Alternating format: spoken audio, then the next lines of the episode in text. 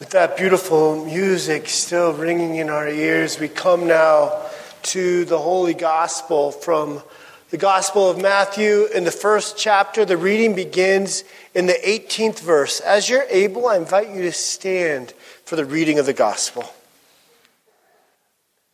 Now, the birth of Jesus Christ took place in this way. When his mother Mary had been betrothed to Joseph, before they came together, she was found to be with child from the Holy Spirit. And her husband Joseph, being a just man and unwilling to put her to shame, resolved to divorce her quietly. But as he considered these things, behold, an angel of the Lord appeared to him in a dream, saying, Joseph, son of David, do not fear to take Mary as your wife, for that which is conceived in her is from the Holy Spirit. She will bear a son, and you shall call his name Jesus, for he will save his people from their sins. All this took place to fulfill what the Lord had spoken by the prophet. Behold, the virgin shall conceive and bear a son, and they shall call his name Emmanuel, which means God with us. When Joseph woke from sleep, he did as the angel of the Lord commanded him. He took his wife, but he knew her not until she had given birth to a son, and he called his name Jesus. This is the gospel of the Lord. Thanks be to God as we come to this wonderful word on this night of wonder. I invite you, dear friends, to wonder with me.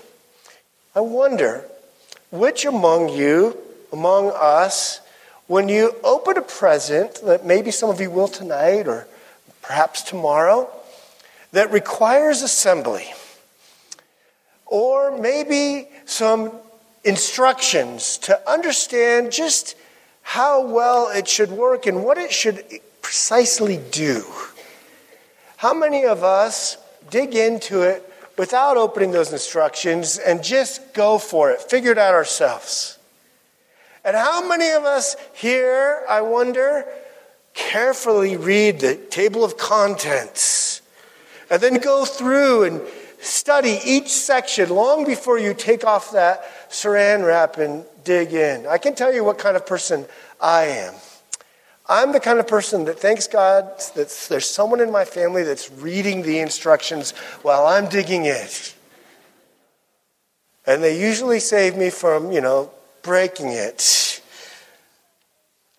or discovering more about it.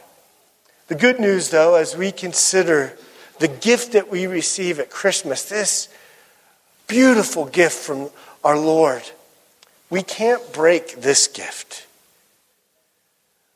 Now, it's true, though, when we look around and we see in our neighborhood and the world around us that many are enjoying Christmas, even some who aren't yet believers. I mean, we're enjoying movies and mochas and lights and luminaries. But the good news is that this blessing is so overflowing, it's fun to share it with others. In fact, you even hear on the radio or uh, any media uh, device that you open that this is the season of generosity, of heart to serve others. Isn't that beautiful that the Christian message is impacting others like that?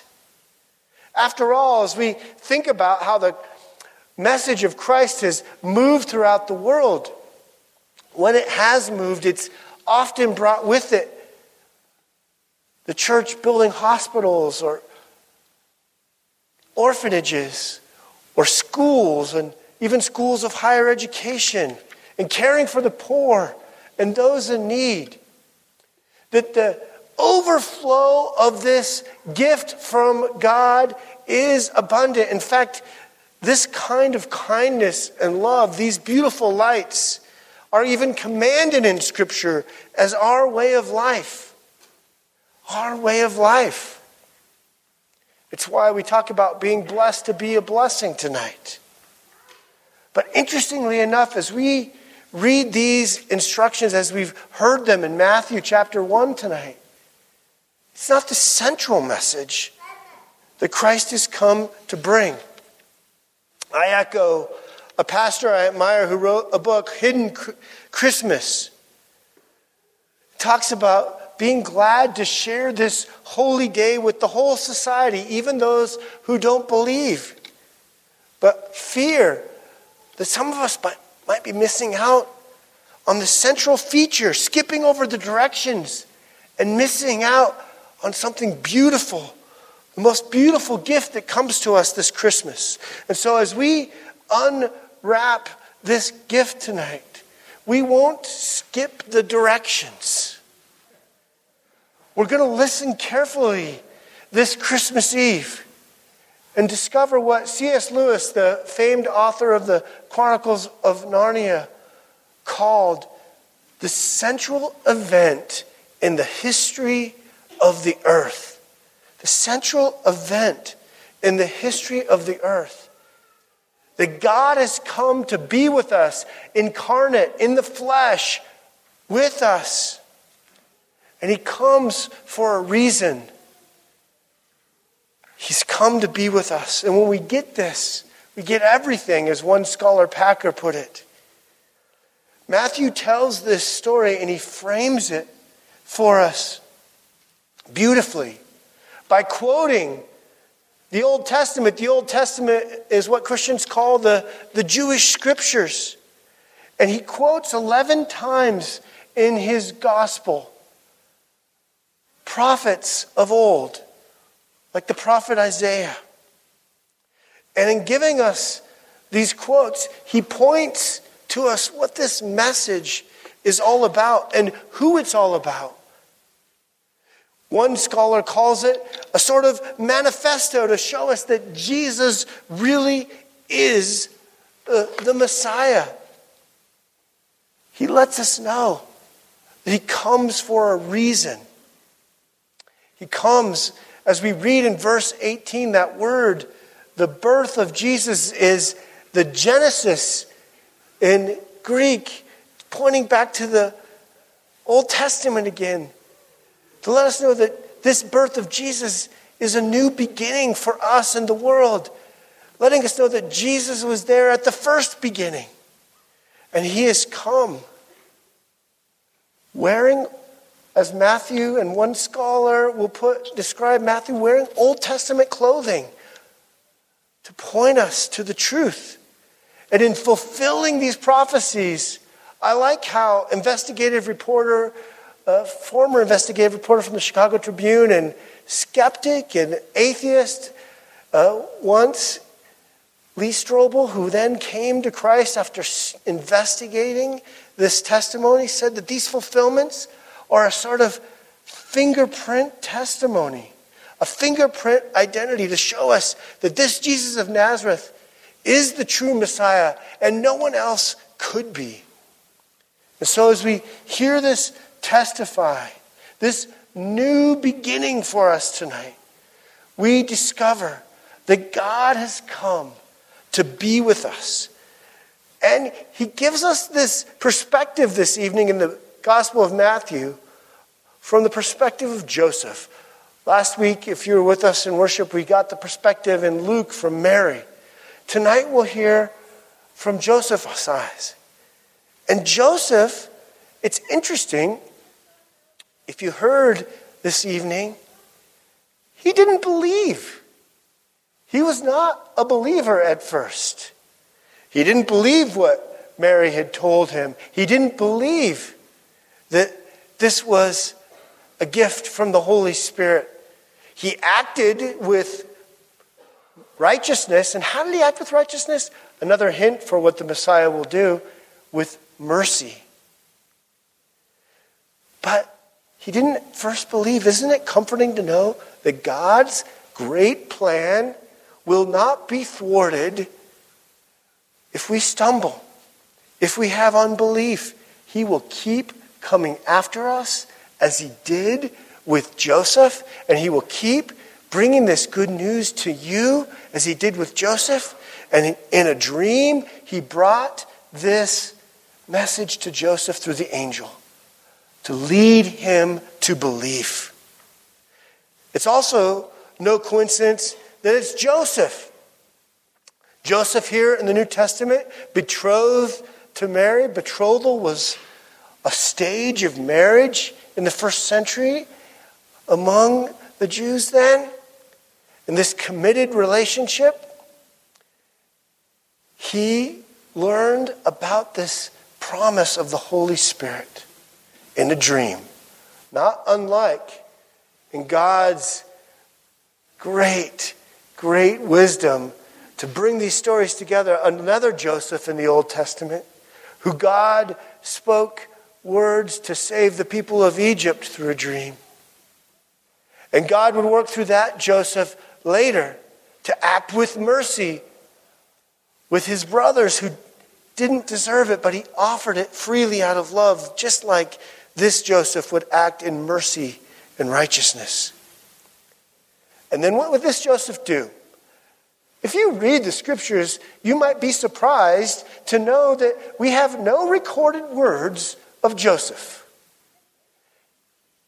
He says nothing recorded in the scriptures. He's sometimes called the silent saint. But he takes action.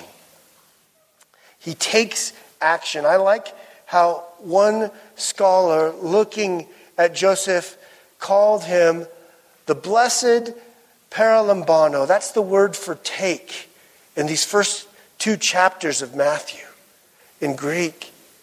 Over and over again, Joseph's name and taking something are connected. Joseph takes Mary as his wife.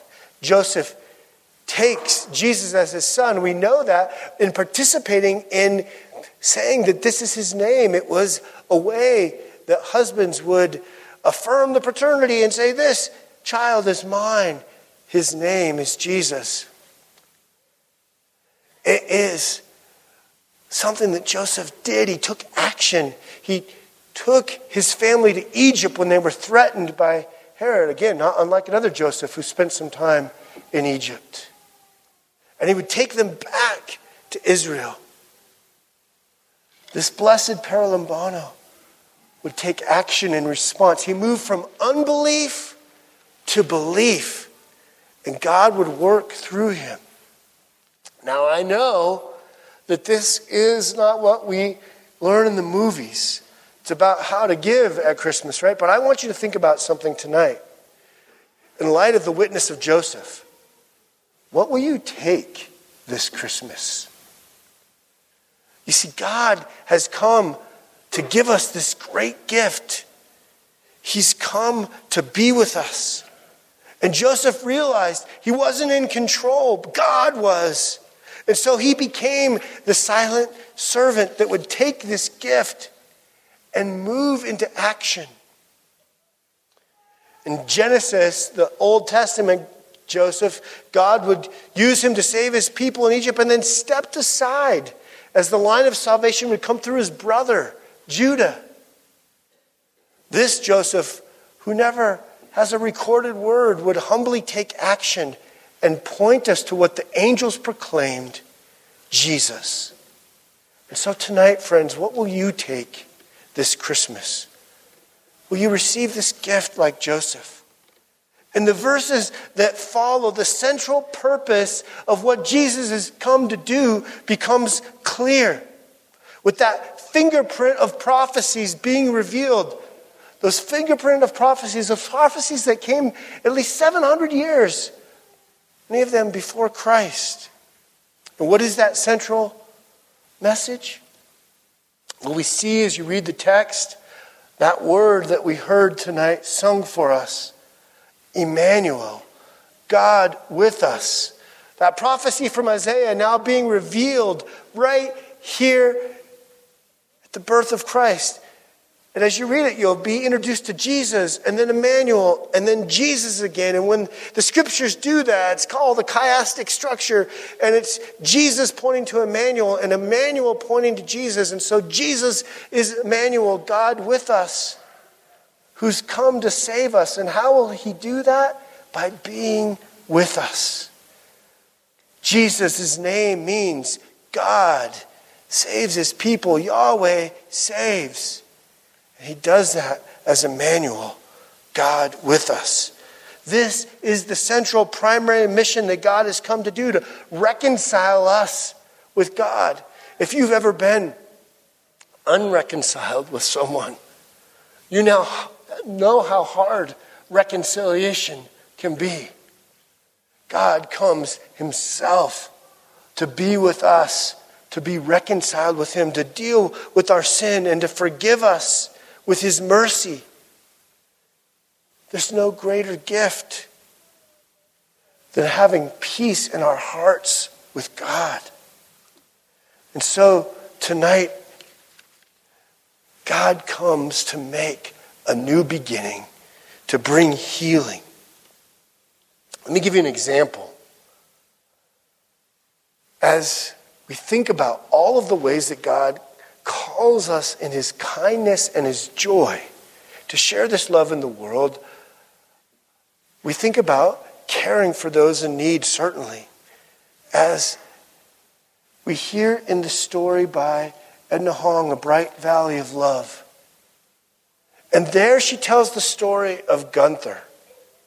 And Gunther began to see some of these extra beautiful gifts that come from the Christian message, that come at Christmas, these gifts of generosity and love. He was a child that had been abandoned. He was impaired physically and rejected cruelly. He knew what it meant that the world would have darkness in it. And so when he, at the Bethel House, a, a Lutheran Christian home that welcomed him in, he wondered why the children among him could have so much joy at this season that they began to celebrate his first Christmas. And he questioned whether it was all really true. And he questioned didn't they know that there's a crack in everything in this world? That it's broken and dark? He'd experienced it himself. And the children tried to explain it to him with the beautiful songs that they would sing, or the sweet treats and wonderful joys at Christmas, but none of them seemed to really capture or get at the central heart of it. And he wondered could this all be true? Could there really be joy in this broken world?